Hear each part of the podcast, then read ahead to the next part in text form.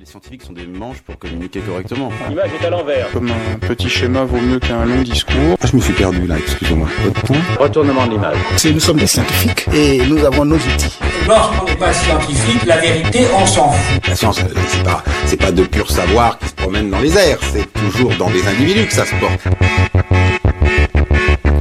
Vous êtes sur LHFM 93.1 à l'écoute de Recherche en cours. Bienvenue à vous et merci d'être fidèle au rendez-vous de Recherche en cours. Recherche en cours, une émission présentée par Jean-Marie Galland, Alexandra D'Imperio et Marie-Catherine Mérard. Bonjour à toutes les deux. Bonjour. Bonjour. Alors, émission ce matin très très largement consacrée aux droits de l'espace. De l'espace, de quel espace ? De l'espace cosmique, de l'espace extra-atmosphérique. Et pour nous en parler, on a la chance d'avoir avec nous deux invités. Jacques Arnould, donc expert éthique au CNES, donc le Centre National d'Études Spatiales, et Julien Mariez, chef du service juridique entreprise au CNES. Bonjour à tous les deux. Bonjour. Alors, à qui appartient l'espace ? C'est la question qu'on va se poser aujourd'hui. Drôle de question que beaucoup d'entre nous ne nous sommes en vérité jamais posées. Est-ce que l'espace appartient à tout le monde ? Est-ce qu'il n'appartient à personne ? Les États sont-ils libres d'y mener les activités qu'ils souhaitent ? Peut-on s'approprier des étoiles, des corps célestes, des bouts de lune ? Des questions plus que jamais d'actualité avec le New Space et l'arrivée de nouveaux acteurs dans le spatial. On pense à SpaceX, fondé par le milliardaire Elon Musk, et ses fusées réutilisables, Blue Origin, créé par le fondateur d'Amazon, Jeff Bezos, qui souhaite abaisser le coût d'accès à l'espace, ou encore Deep Space Industries, qui entend explorer les ressources minières de l'espace. Miner les astéroïdes, ces débris rocheux qui contiennent de l'eau et des métaux, certains très rares, voilà la solution toute trouvée pour pallier l'épuisement des ressources terrestres, mais... et le droit dans tout ça. Alors, pour commencer, j'avais envie de parler un petit peu peut-être d'histoire, c'est-à-dire le droit de l'espace, de quand ça date, quand est-ce qu'il est né ? Alors peut-être Julien Mariez ? Oui.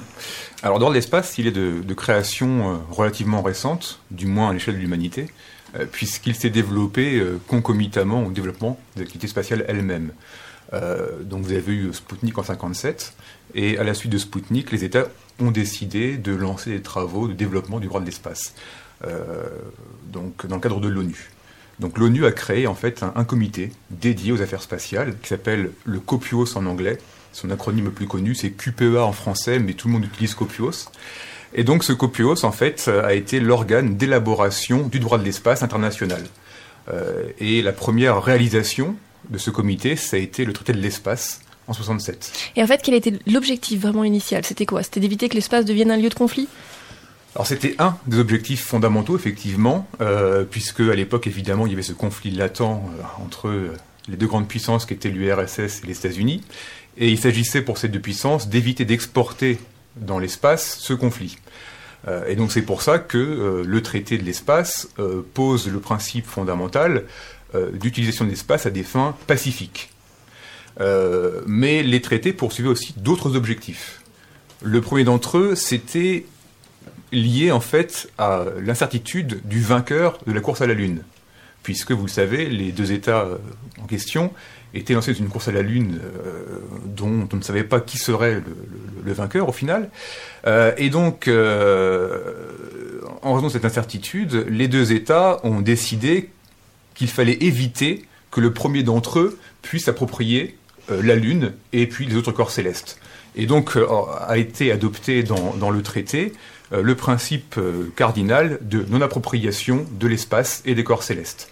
Et la troisième raison que je mentionnerai, qui a rendu vraiment nécessaire cet encadrement juridique, eh bien, c'est le fait que les activités spatiales étaient, et demeurent encore aujourd'hui, des activités à risque. Et les États survolés par les premiers lanceurs voulaient disposer d'un régime de responsabilité protecteur. Si jamais un lanceur ou un satellite s'écraser sur leur territoire et créer un dommage, il fallait que ces États et leurs nationaux puissent exercer un recours et obtenir une indemnisation de la part des États de lancement. Et donc c'est pour ça que les traités ont mis en place un régime de responsabilité très protecteur pour les personnes au sol. D'accord. Et donc trois grands principes, libre accès, non-appropriation de l'espace, et puis principe de non-arsenalisation. Tout à fait. C'est ça. Et est-ce que toutes les grandes puissances spatiales de l'époque ont signé finalement ce traité ? Donc il date de 1967. Alors ce traité fondateur, effectivement, a été largement signé et ratifié par les États, notamment par les puissances spatiales. Les États-Unis, l'URSS, la France, la Chine, le Japon, tous les États ont rapidement adopté ce traité et donc se sont trouvés liés par ces dispositions.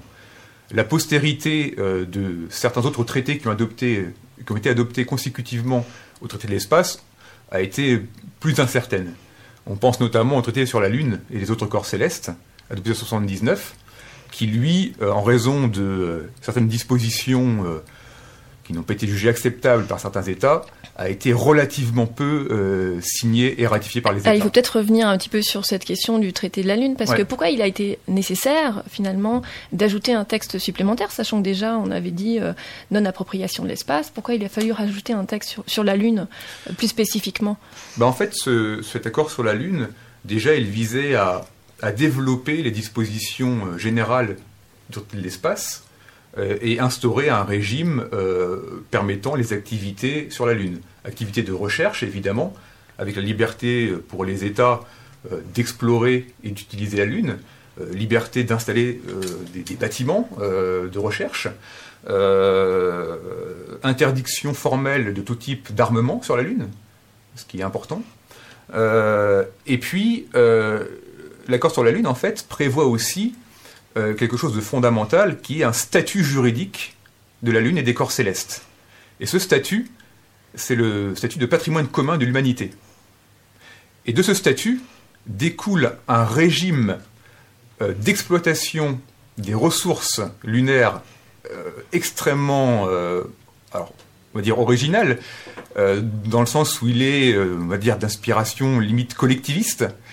Et évidemment, ce régime international collectiviste, entre guillemets, a suscité des réserves très fortes de la part de certains États, en particulier les États-Unis.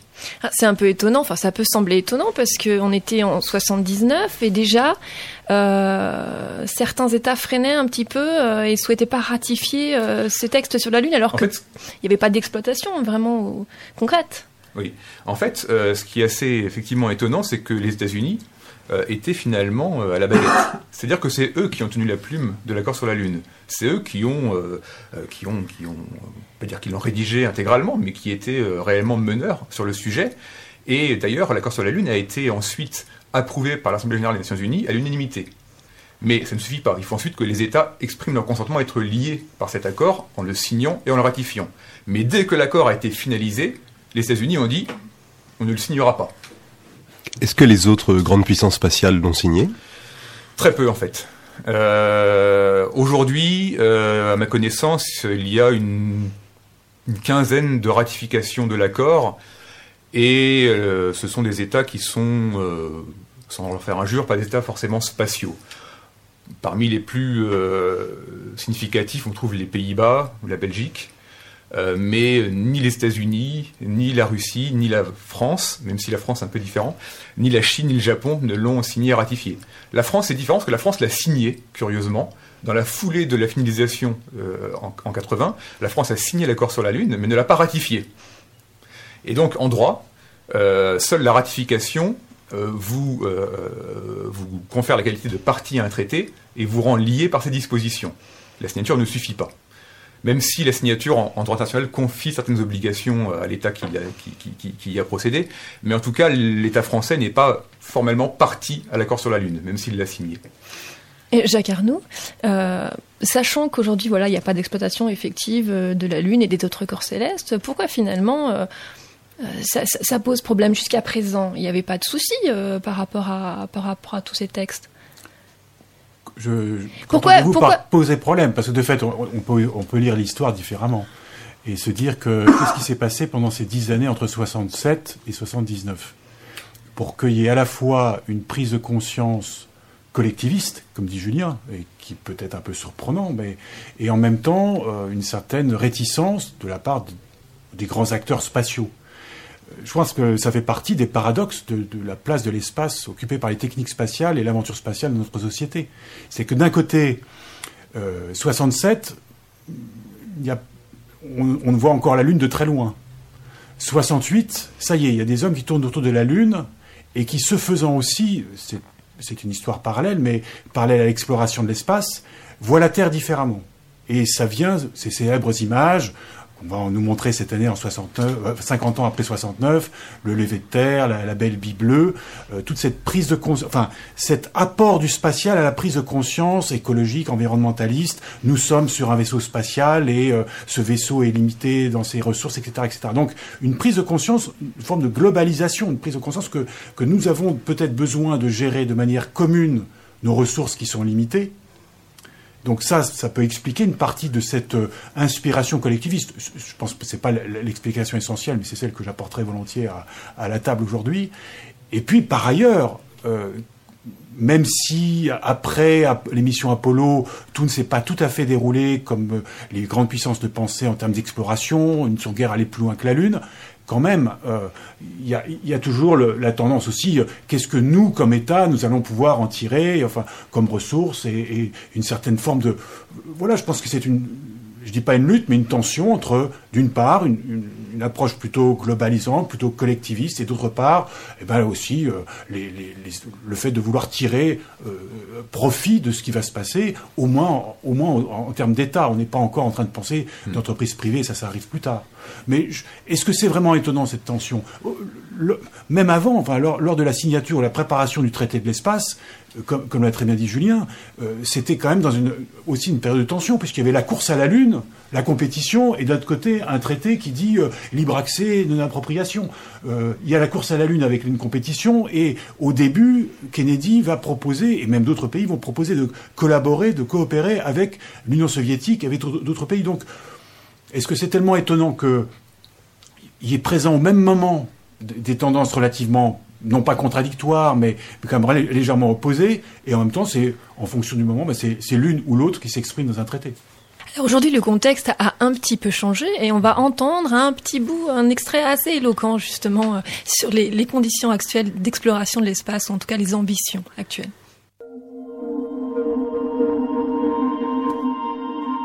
What will tomorrow look like? Our world is at its limits. And yet we all want more. And why not? Why shouldn't the future be better than today? But where will it come from? Simple. Our tiny planet sits in a vast sea of resources, including millions of asteroids, bathed in the sun's free energy 24 hours a day. The same rocks that could fall from our skies also contain everything we could ever need, both out there and down here. It's time someone sees the opportunity. Deep Space Industries. Deep Space is a new... Le spot publicitaire en entier parce qu'effectivement il est en anglais. Donc c'est un spot de la compagnie Deep Space Industries que je vous invite d'ailleurs à aller regarder dans son intégralité sur YouTube. C'est assez éloquent. Alors ce spot il parle d'astéroïdes qui sont présents par millions, qui pourraient fournir toutes les matières premières dont nous avons besoin, donc de l'eau, des métaux, etc. Et du platine notamment pour ce qui concerne les métaux. Le projet semble un peu fou, un peu futuriste. Néanmoins, ce sont des questions que le droit de l'espace doit étudier aujourd'hui, celle de l'exploitation des ressources spatiales. Jacques Arnould ? Je me posais une question en écoutant le spot publicitaire. Est-ce que c'est cette entreprise qui est entre autres cofondée par James Cameron ? Ou est-ce que c'est l'autre grande industrie Donc, en tout cas, entre... Je crois que c'est l'autre, parce qu'il y en a une qui a été en forte difficulté financière. C'est effectivement pas celle-là. Celle-ci, voilà, alors, mais je trouve intéressant de noter que, en tout cas, l'une des deux grandes industries du New Space, donc, et qui se propose d'exploiter les ressources minières de l'espace, a été et cofondée par le réalisateur du film Avatar. et donc, il y a comme un lien entre la fiction et la réalité, ou la réalité future, puisque c'est ce qu'ils nous promettent. Et quand on écoute ce spot publicitaire, alors, je ne sais pas ce que ça donne à l'image, mais j'imagine qu'il y a plein de relents de science-fiction aussi, parce qu'ils sont en train de nous proposer un futur. Donc on est aussi dans une forme de fiction. Donc à côté des aspects juridiques, il est toujours intéressant de voir un peu l'arrière-fond culturel. Et ma question, elle est, est-ce que James Cameron, alors quelle que soit l'entreprise qu'il soutient, va-t-il appliquer, sinon le droit, du moins le comportement, lequel des deux comportements qu'il développe dans Avatar ? D'où l'importance du droit. Ça, je relance la balle à mon collègue. Oui, Julien Mariez, elle vous fait réagir, cette... Déjà, elle me fait réagir parce que Deep Space Industries est actuellement en difficulté, il faut le dire.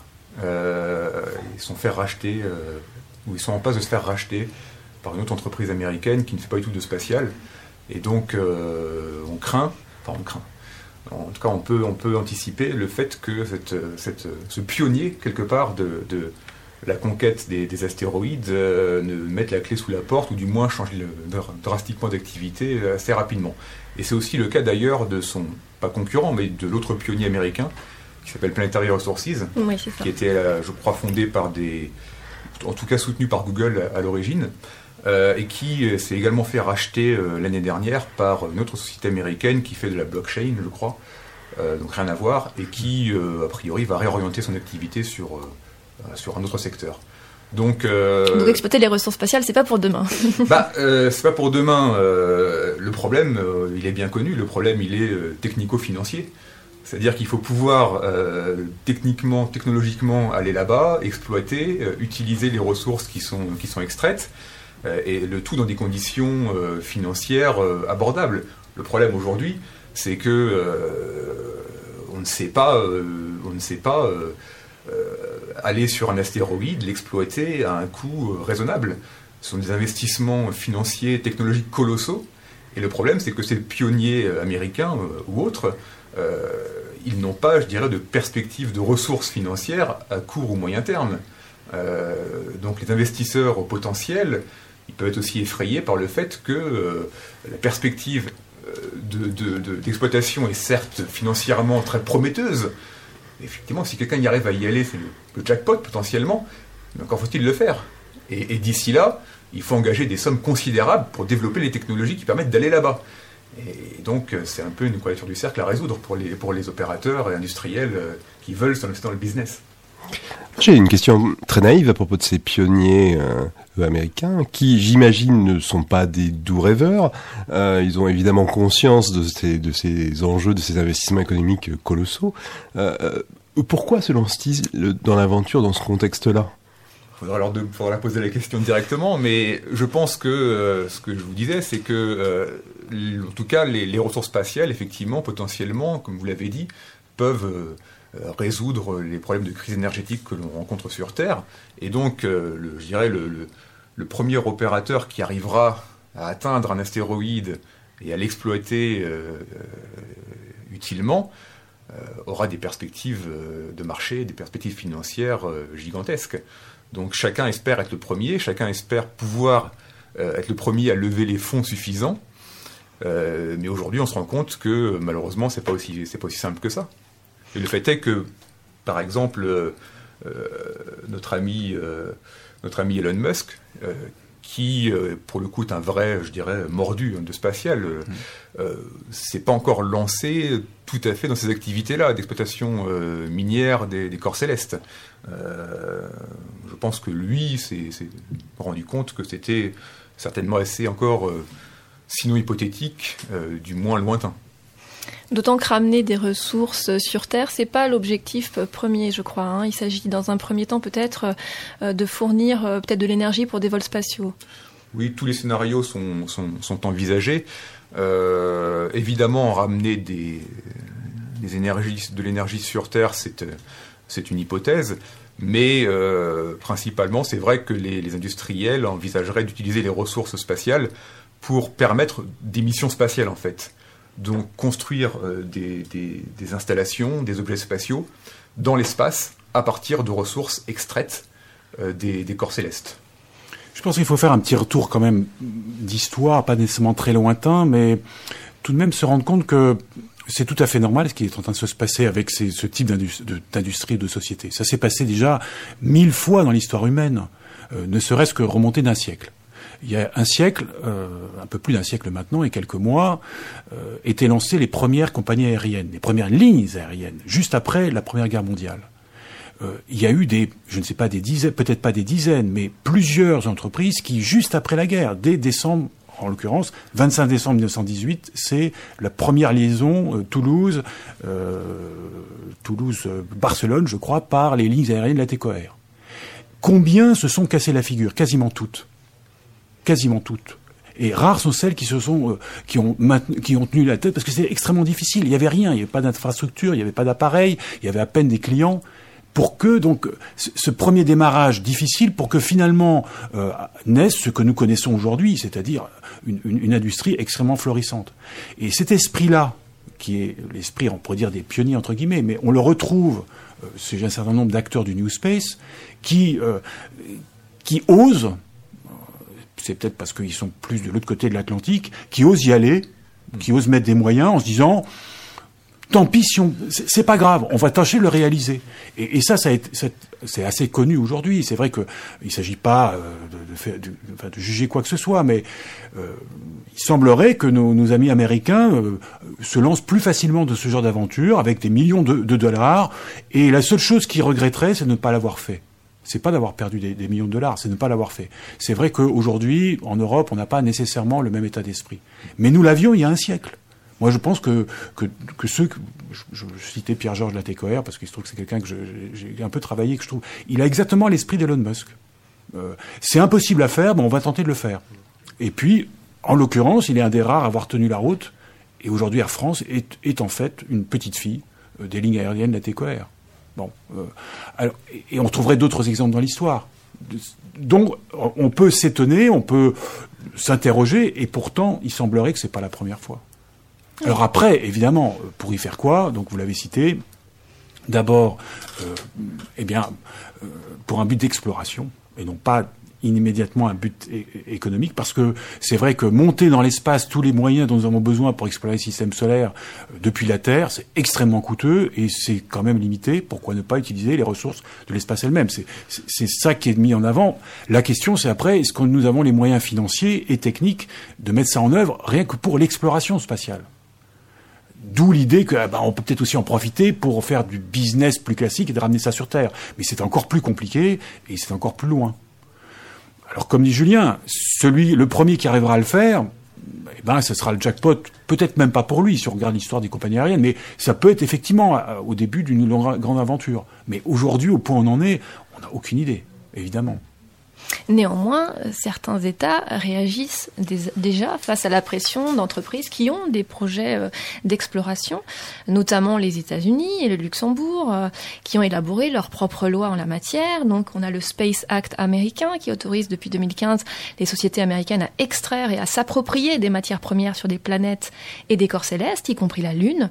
Et il a été suivi en 2017 par le Luxembourg. Alors là, on est un peu étonné quand on est béotien et on se dit, mais... ce n'est pas logique, c'est complètement en contradiction avec le traité de l'espace, avec l'accord sur la Lune aussi, mais bon, il n'a pas été très ratifié, donc voilà. On peut à la rigueur le comprendre, mais en tout cas, voilà, c'est complètement en contradiction avec l'article 2 du traité de l'espace, que je vais rappeler. L'espace extra-atmosphérique, y compris la Lune et les autres corps célestes, ne peut faire l'objet d'appropriation nationale par proclamation de souveraineté, ni par voie d'utilisation ou d'occupation, ni par aucun autre moyen. Donc, est-ce que cet État viole le droit international? Alors, avant de répondre à cette question...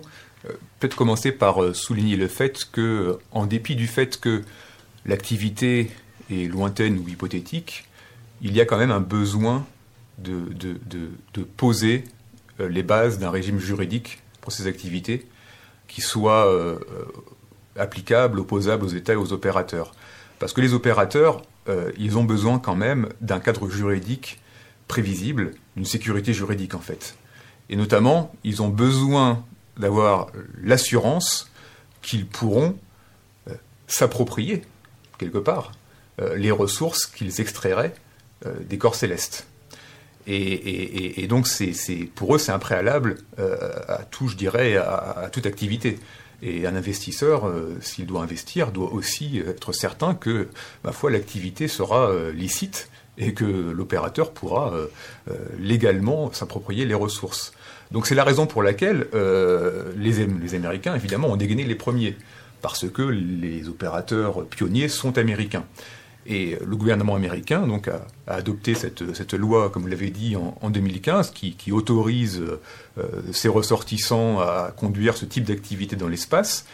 Luxembourg a embrayé assez rapidement. Le Luxembourg a une politique d'attractivité vis-à-vis de l'industrie spatiale qui est assez développée. Ils ont créé un fonds d'investissement également pour attirer des entreprises, notamment des entreprises américaines. Donc ils concurrencent quelque part un peu les États-Unis sur ce marché. Après, la question que vous posez fondamentale, qui est est-ce que cette activité ou ces lois, est-ce qu'elles sont conformes au traité, la réponse n'est malheureusement pas si évidente à apporter. Disons que ça a commencé par des think tanks américains, il y a quelques années, qui ont commencé à faire une distinction en disant « Alors, ok, le traité de l'espace, il interdit l'appropriation des corps célestes, d'accord, mais ce qu'il n'interdit pas, en revanche, c'est le fait de s'approprier les ressources contenues dans le corps céleste. » Donc, ils font une distinction entre le corps céleste en tant que tel et les ressources qui y sont contenues. Et donc, leur point, c'était de dire un opérateur qui se pose sur un astéroïde, il ne dira pas que l'astéroïde lui appartient. Il se posera, il a le droit de se poser sur un astéroïde, donc liberté d'utilisation de l'espace. En revanche, il s'appropriera les ressources qui y sont contenues. Et puis quand il repartira de l'astéroïde, l'astéroïde sera toujours non soumis à souveraineté ou à propriété. Donc c'était la distinction qu'il faisait pour contourner, je dirais, l'interdiction d'appropriation posée par le traité. Alors, la première réaction de la communauté spatiale, c'était évidemment de pousser des cris d'orfraie. Parce que tout le monde avait en tête ce principe, et personne, ou quasiment personne, n'était prêt à accepter finalement qu'on contourne l'interdiction de l'appropriation par cette distinction un peu artificielle. Oui, on a l'impression qu'on joue un peu sur les mots quand même. Bah, c'est le propre du juridique, j'ai envie de vous dire, pour le meilleur et pour le pire. Ensuite, les Américains ont adopté cette loi, les Luxembourgeois ont embrayé, et puis l'organe dont je parlais au début des Nations Unies, le COPUOS, a également été saisi de la question avec un échange de points de vue qui a lieu chaque année entre États sur ce sujet. Et puis on se rend compte finalement que, bon an, mal an, la communauté juridique, alors pas dans son intégralité, mais quelque part s'habitue à l'idée que l'appropriation des ressources puisse être considérée comme licite. Personnellement, je pense que ce n'est pas le cas. Je pense que la distinction qui a été faite n'est pas fondée et que le principe de l'appropriation s'applique tant au corps qu'aux ressources qui sont contenues. Mais le fait est qu'on constate que aujourd'hui, cette perspective d'avoir des lois nationales qui autorisent les opérateurs à s'approprier des ressources spatiales, alors divise la communauté, mais trouve des partisans. Peut-être que, très simplement, la communauté spatiale se dit que l'activité aura lieu. Dès lors que les Américains décident d'aller quelque part, décident d'aller sur un astéroïde ou sur la Lune pour en exploiter les ressources, il sera difficile de les empêcher de le faire, très concrètement.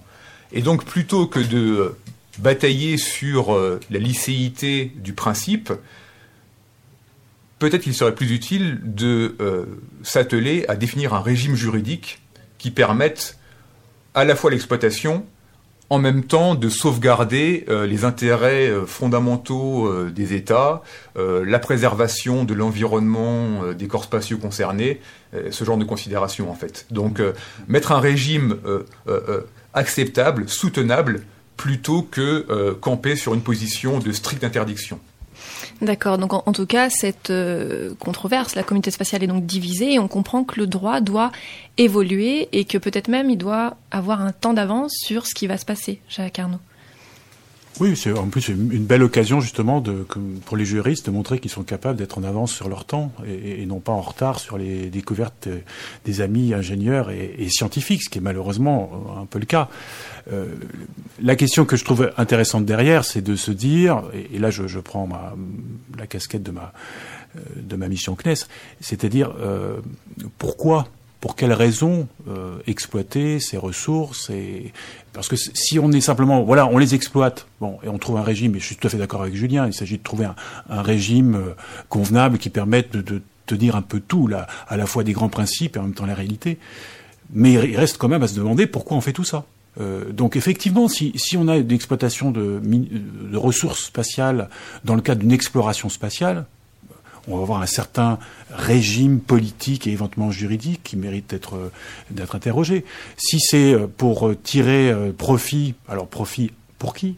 Dans quelle situation ? Comment nous sommes aujourd'hui capables sur cette planète, avec ce que nous disions tout à l'heure, à la fois cette vision plus collectiviste, j'aime bien ce terme-là, dans la bouche de Julien, et puis par ailleurs quand même des intérêts personnels ou de société.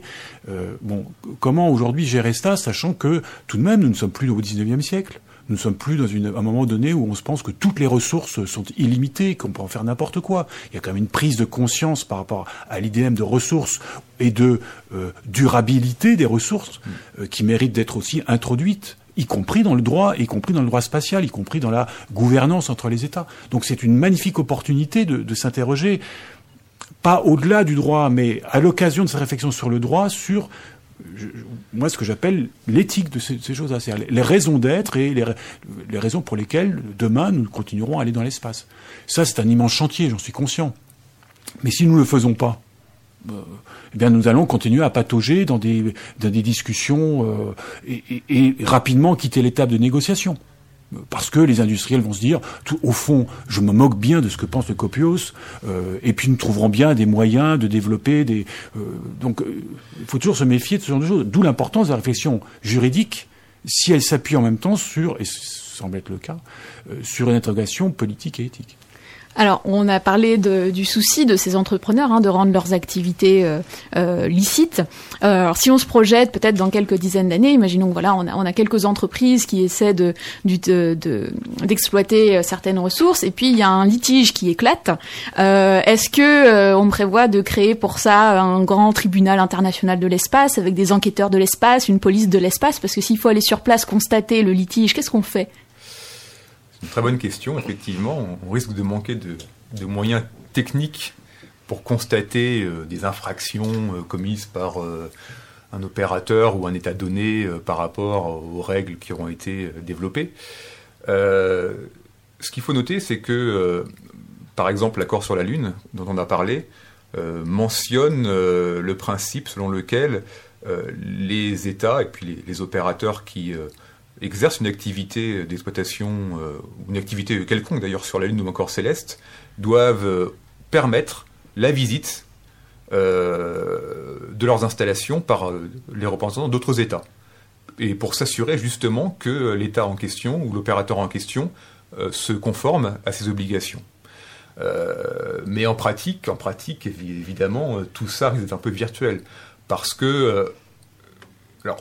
évidemment, il est difficile de savoir quelle sera la réalité dans 20, 30 ou 50 ans, mais on peut imaginer que l'exploitation des ressources spatiales sera l'apanage de quelques États parmi les plus fortunés, les États-Unis, le Luxembourg, qui est quand même un État relativement aisé, ou d'autres États de ce genre.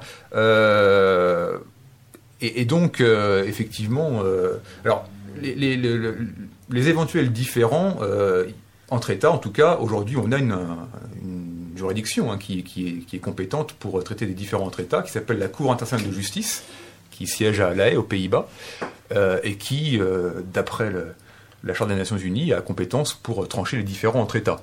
Donc si jamais demain il y a un tel différend, a priori, la CIJ, comme on l'appelle, sera tout à fait compétente pour en traiter.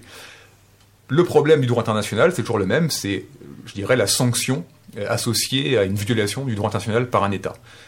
On n'est pas sur un système de droit interne avec des sanctions qui peuvent être imposées par un juge à un particulier. On est davantage dans des considérations diplomatiques et il est difficile de sanctionner très concrètement les États.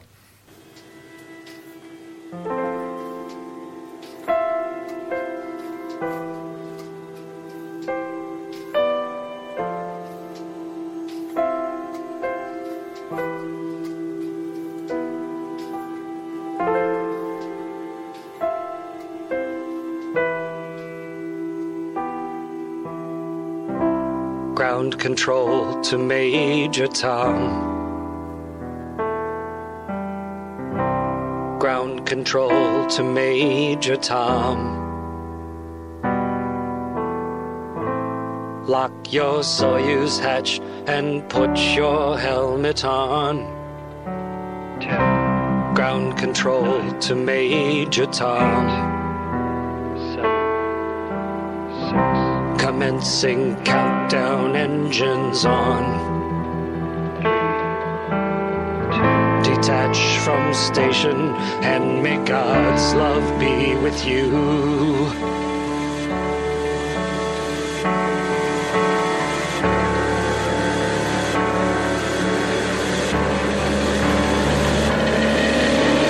This is ground control to Major Tom. You've really made the grade, and the papers want to know shirts you wear, but it's time to guide the capsule if you dare. This is Major Tom to ground control. I've left forevermore,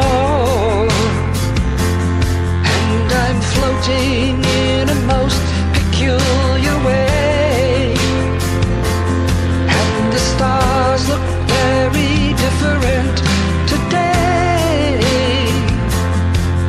For here am I sitting in a tin can, far above the world.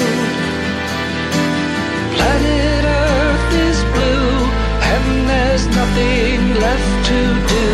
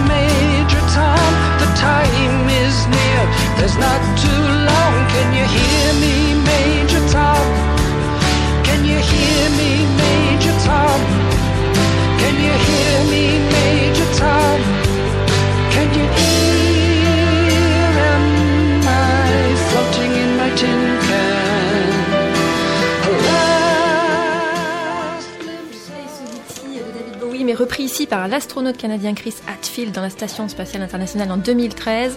Alors sur le clip associé, on le voit flotter dans les différentes pièces de la Station Spatiale Internationale. Je vous le conseille, c'est assez amusant. Alors revenons à nos questions de droit de l'espace. On parlait tout à l'heure de négociations internationales. Justement, depuis 2015, un groupe de réflexion internationale a été établi sous l'impulsion des Pays-Bas pour réfléchir à faire évoluer le droit de l'espace. Le CNES en fait partie. Alors, d'abord, quels en sont les autres acteurs et puis, qui fait-on ? Que discute-t-on ? Alors, ce groupe de travail, en fait, comme vous l'avez dit, il a été monté il y a 3 ou 4 ans sous l'impulsion du gouvernement néerlandais, et son mandat, en fait, était d'élaborer une sorte de squelette, de canevas de ce à quoi pourrait ressembler un futur régime international pour l'exploitation des ressources spatiales. Il faut savoir que les Pays-Bas sont partis à l'accord sur la Lune, donc ils ont un intérêt légitime à s'occuper de ces questions. Je dirais que le mérite de la démarche néerlandaise, ça a été de constituer un groupe de travail assez œcuménique, c'est-à-dire qu'on trouve autour de la table tous les acteurs potentiellement concernés par la question. Vous avez des représentants d'État, vous avez des agences spatiales, dont le CNES. Vous avez également des industriels, notamment les industriels américains dont on parlait au début, Deep Space Industries. Vous avez des universitaires et des scientifiques. Donc c'est vraiment un groupe de travail qui dispose, je dirais, de toutes les compétences et de tous les points de vue nécessaires pour réfléchir et élaborer un régime juridique équilibré qui prend en compte, je dirais, les intérêts légitimes de toutes les parties prenantes, État, opérateur. Donc ce groupe, en fait, il fonctionne par réunion bisannuelle. Donc 2 fois par an, nous nous réunissons aux Pays-Bas. Et puis on travaille en fait sur ce qu'on a appelé des building blocks. Alors j'ai pas de terme en français qui me vient à l'esprit. C'est on va dire des principes directeurs. Et donc ça aboutit à la fin 2018 à la diffusion de ces building blocks, de ces principes directeurs. Et donc on a un régime juridique proposé pour régir l'activité d'exploitation des ressources spatiales. Ce qu'il faut savoir quand même, c'est que ce groupe n'a pas été mandaté du tout par l'ONU. C'est une initiative unilatérale des Pays-Bas qui n'est pas du tout à ce stade endossée ou soutenue par les Nations Unies. Alors, nous pensons, côté français, que cette initiative est intéressante et qu'elle a produit des résultats tout à fait pertinents et que, finalement, ces principes directeurs que j'ai évoqués pourraient constituer une très bonne base pour éventuellement élaborer un instrument international dans le cadre de l'ONU.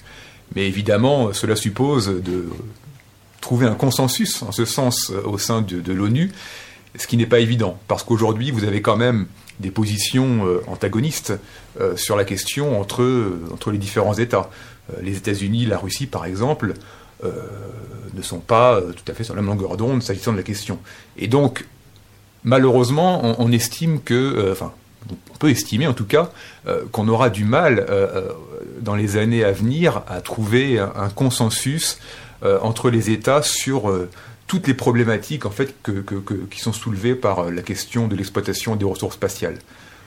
Et c'est le problème de l'ONU, finalement, c'est qu'ils travaillent par consensus, et que donc ça suppose d'avoir l'accord de 90 États ou 100 États actuellement, et donc c'est évidemment très difficile. Et très long, j'imagine. Et potentiellement très long. Et vous parliez de principes directeurs que vous avez émis. Justement, quels sont-ils? Quel régime on peut imaginer pour l'exploitation des ressources spatiales? Évidemment, la question fondamentale, c'est la question de l'appropriation, en tout cas de la propriété des ressources. Et clairement, le groupe de travail est parti du principe que cette appropriation devait avoir lieu si vous voulez que l'activité ait lieu. Parce que pour que les opérateurs investissent les sommes considérables qui sont requises, pour mener l'activité, encore faut-il qu'ils puissent avoir la certitude juridique de pouvoir disposer de la ressource. Donc on part du principe que les opérateurs ou États éventuellement qui se lanceront dans l'activité pourront être titulaires de droits sur les ressources. Une des questions fondamentales qui s'est posée, et qui est prévue d'ailleurs par l'accord sur la Lune, c'est la question du partage des avantages tirés de l'exploitation des ressources spatiales. Et les États, ce qu'on appelle les États en développement, même si le terme est un peu péjoratif, insistent beaucoup sur le fait que... les avantages qui sont tirés donc de l'exploitation spatiale devraient bénéficier à tous, notamment aux pays en développement. Oui, parce que ce sont les grands lésés dans cette histoire quand même. Ce ne sont pas des puissances spatiales. A priori, ils n'ont pas les moyens d'aller exploiter les ressources. Tout à fait. Le problème, c'est que quand vous dites à un industriel américain ou autre qu'il devra partager éventuellement les bénéfices financiers qui résulteront de son activité, il monte sur la table et il dit stop, on arrête tout, cela n'arrivera pas. Donc il faut imaginer en fait d'autres formes d'avantages ou de bénéfices qui pourront être partagés avec les autres États. Alors on pense à du transfert de technologie, on pense à de la formation de personnel, des partenariats ou des coopérations, ce genre d'initiatives. Mais le partage, je dirais, de bénéfices financiers, en revanche, est une perspective qui est relativement relativement combattu par les industriels, pour parler clairement. Et vous, Jacques Arnould, vous faites de l'éthique au CNES et vous êtes un peu un observateur extérieur de tous ces processus. Alors en l'occurrence, je suis observateur dans ce groupe dont vient parler Julien, et c'est vrai que observer des juristes, enfin au-delà, il n'y a pas que des juristes, comme tu nous l'as expliqué, est un exercice extrêmement intéressant, avec, comme je vous le disais tout à l'heure, en perspective l'idée d'éviter de mettre la charrue devant les bœufs. C'est-à-dire que souvent, pour nous rassurer, nous avons cette tendance à vouloir mettre des règles, des règlements, des codes partout, ce qui est très bien. Et malheureusement, d'où ma remarque précédente, malheureusement, nous prenons moins de temps pour nous interroger sur le sens même des activités que nous faisons ou que nous prévoyons. Et pour ça, je crois qu'il est vraiment nécessaire d'accompagner, hein, c'est pas du tout, ça ne doit pas remplacer, mais d'accompagner tout cet effort dont Julien vient de nous parler, qui est un réel effort. Enfin, moi, je les vois travailler, et, c'est pas simple, parce que les enjeux sont divers, les personnes viennent d'horizons très différents, et pour autant, mais ils arrivent à se mettre d'accord sur des points de consensus, enfin, dans ce groupe, pour avancer. Mais il faudrait aussi que, par ailleurs, nous nous interrogions sur encore et encore ce que j'appelais tout à l'heure ces raisons d'être. C'est-à-dire, pourquoi continuons-nous ? Pourquoi demain continuerons-nous à aller dans l'espace ? Pourquoi explorer l'espace ? Pourquoi ? Parce qu'une fois encore, on parle d'exploitation, mais nous l'avons précisé, il y a une exploitation qui est aussi mise au service de l'exploration. C'est pas seulement des retours financiers. Et même cela, je crois vraiment qu'il y a... Là, on n'est pas loin de la Terre, hein, quand je le disais tout à l'heure. On est très proche aujourd'hui de ce que nous devons aussi nous interroger quand on parle de gestion des ressources naturelles, y compris terrestres. Est-ce que nous pouvons continuer très longtemps à gérer, à exploiter nos ressources sur Terre avec uniquement un désir de profit économique ? Nous savons bien que, de toute façon, à terme, c'est fini. Donc les questions qui sont aujourd'hui posées, telles que Julien les pose, c'est-à-dire que est-ce qu'on peut monter sur la table en disant non, je ne veux absolument avoir en gagner encore plus d'argent. Certes, nous pouvons continuer à marcher comme ça, mais ça ne durera pas beaucoup, et l'industrie elle sera peut-être même la première à disparaître.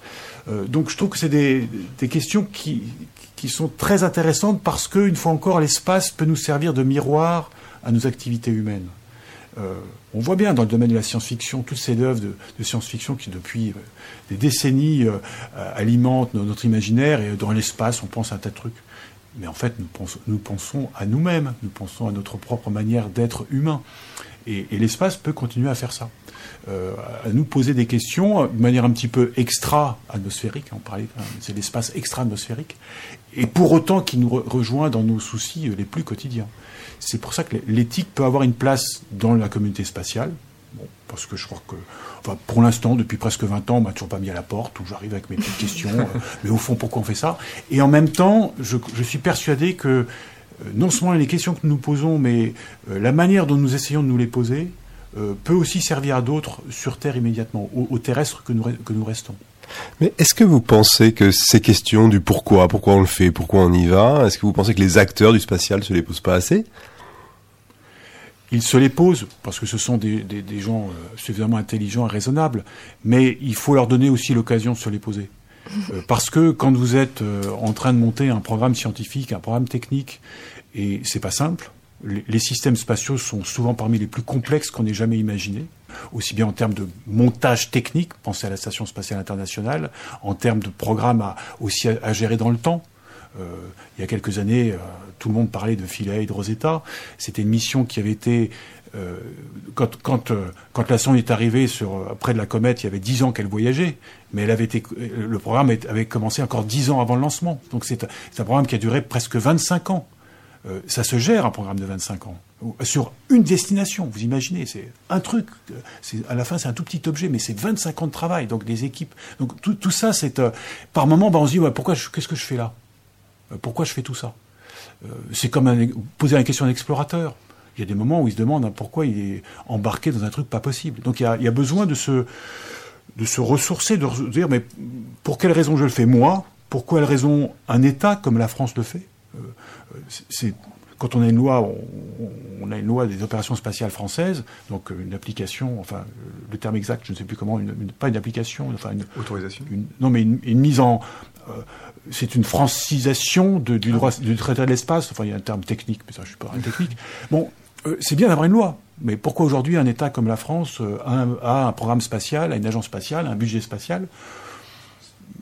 Il faut pas se poser ça tous les matins, mais se reposer ces questions-là.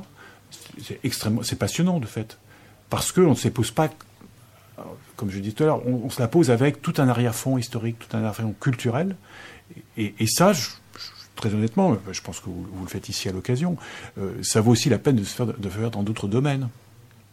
Une posture par exemple, comme ça, mais une politique de santé doit nécessairement s'appuyer sur une certaine réflexion et une capacité à réfléchir en société sur ce que nous entendons même par santé collective. Et nous voyons bien que nous ne prenons pas nécessairement le temps de le faire. C'est un constat. Moi, le premier, je ne le fais pas. Mais bon, dans l'espace, c'est ce que nous essayons, en tout cas collectivement. Et progressivement, c'est une question... Enfin, moi, je le vois sur mes petits indicateurs personnels. Ce qui, au départ, était quelque chose de très original est devenu aujourd'hui quelque chose d'un peu plus reconnu dans des instances.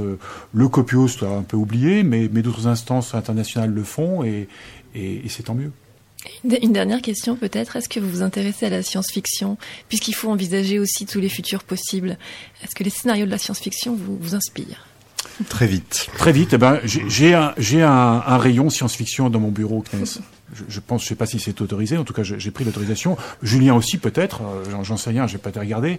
Mais si vous rentrez dans les bureaux au CNES, vous avez toujours des références à ce qui peut arriver demain. Il y a toujours des posters, des je sais pas quoi, des maquettes, des personnages un peu. C'est le lieu où il faut imaginer ce qui arrive demain. Donc on se projette dans un avenir. Nous sommes des outrepasseurs. Voilà. On doit outrepasser l'espace immédiat et le temps immédiat. Les techniques spatiales nous autorisent à rêver un peu. Donc il faut absolument rêver. C'est comme ça qu'on créera l'espace de demain.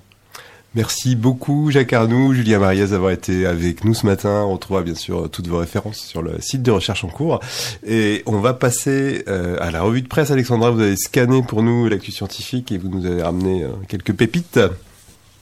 Oui, l'actu scientifique et médiatique, parce qu'aujourd'hui je vais vous parler aussi de la Journée internationale des droits des femmes, et j'insiste sur le fait que ce n'est pas la journée de la femme, mais bien la Journée internationale de lutte pour les droits des femmes. Et puisqu'on est dans Recherche en cours, je vous propose qu'on s'interroge quelques secondes sur la place des femmes dans la science, parce qu'aujourd'hui encore, les femmes demeurent sous-représentées dans le monde des sciences et des techniques. Selon l'Observatoire des inégalités, les femmes sont majoritaires dans l'enseignement supérieur en tant qu'étudiantes, mais demeurent très minoritaires dans les formations scientifiques et technologiques. À l'université, elle représente moins de 40% des effectifs dans les formations scientifiques. Et ce déséquilibre s'accentue à mesure que l'on monte dans la hiérarchie sociale de la recherche, si bien qu'à ce jour, les femmes n'ont pas remporté plus de 5% des prix Nobel et sont encore souvent victimes de l'effet Matilda. L'effet Matilda, c'est le déni ou la minimisation récurrente de la contribution des femmes scientifiques à la recherche, dont le travail est souvent attribué à des collègues masculins. Alors cette journée de sensibilisation et de mobilisation est donc l'occasion de rappeler la nécessité de lutter contre les stéréotypes et les discriminations dans le monde des sciences aussi. Deuxième sujet qui n'a pas grand-chose à voir, c'est la disparition des insectes. Grâce à un article publié dans The Conversation qui s'appelle « Qu'est-ce qui tue les insectes ?», un article écrit par Philippe Grandcolas, systématicien et directeur de recherche au CNRS. Alors pour lui, le constat est accablant et quasi unanime, là je le cite. Il y a effectivement une baisse drastique des populations d'insectes. Les causes de ce grand déclin sont clairement identifiées pour lui. Il y en a 4. Premièrement, la conversion des milieux naturels due aux pratiques agricoles et à l'urbanisation, qui entraîne une perte de diversité des paysages et notamment la disparition des milieux humides qui sont normalement riches en biodiversité. Deuxièmement, les polluants. Il s'agit notamment des fertilisants et des pesticides et le chercheur précise d'ailleurs que la plupart des pesticides sont en fait des insecticides. La troisième cause, ce sont les facteurs biologiques comme l'introduction de pathogènes et d'espèces envahissantes et enfin le quatrième, c'est le changement climatique. Alors Philippe Grandcolas insiste sur le fait que les humains sont à l'origine de nombre de ces perturbations et qu'eux-mêmes n'échapperont pas aux effets néfastes de ces pollutions sur leur santé et sur leur confort. Et on va finir ce matin sur une note légère et onctueuse avec un article publié sur le blog de Mathieu Avanzi, qui est linguiste et maître de conférences à la Sorbonne. Le chercheur nous parle des quelques études sur l'usage des mots yaourt et yogourt. Alors, je ne sais pas ce que vous dites, vous, mais il est fort probable que en France, vous dites... Un petit sondage autour de la table. Yaourt, personnellement. Yaourt. Oui. Yaourt est ultra majoritaire. Oui, donc c'est exactement ce qui ressort de ces études, parce que yaourt et yogourt, vous le savez, ce sont deux mots qui désignent le même produit lacté, et en fait, vous apprendrez que quasiment plus personne ne dit yogourt, sauf les Suisses. Il se trouve qu'en France, le mot yaourt a définitivement supplanté le mot yogourt, qui n'est quasiment plus utilisé. Le yogourt vivote encore de manière très minoritaire en Belgique et au Maghreb, mais les Suisses utiliseraient autant les deux mots. La question qui vous brûle donc les lèvres est « Pourquoi les Suisses parlent-ils de yogourt et pas nous ?» Alors, dans un précédent épisode, le linguiste avait supposé que le maintien de la forme yogourt en Suisse s'expliquait par l'affichage multilingue sur les produits de supermarché, puisque les équivalents en allemand et en italien ressemblent fort au mot yogourt. Mais l'affichage est également multilingue en Belgique, où le néerlandais utilise le mot yogourt, sauf que cette forme ne s'est pas vraiment maintenue chez les francophones. Donc on ne sait pas vraiment ce qui explique la vitalité du yogourt en Suisse, et je vous laisse sur ce grand mystère. Merci Alexandra, j'essaie de trouver un point commun entre vos trois actus, mais c'est pas facile, si ce n'est un plaidoyer vibrant pour les femmes en sciences, les insectes et le mot yogourt. On retrouvera bien sûr les références de votre revue de presse sur le site de Recherche en cours. Merci encore à Julien Mariez et Jacques Arnould d'avoir été avec nous ce matin. Merci à Thibaut Paoli et Auguste Robin à la réalisation ce matin. Prochain Recherche en cours, ce sera le 22 mars. Merci à vous de nous avoir suivis, et tout de suite, vous retrouvez Gilles Bogarel pour Brasil Alto Astral.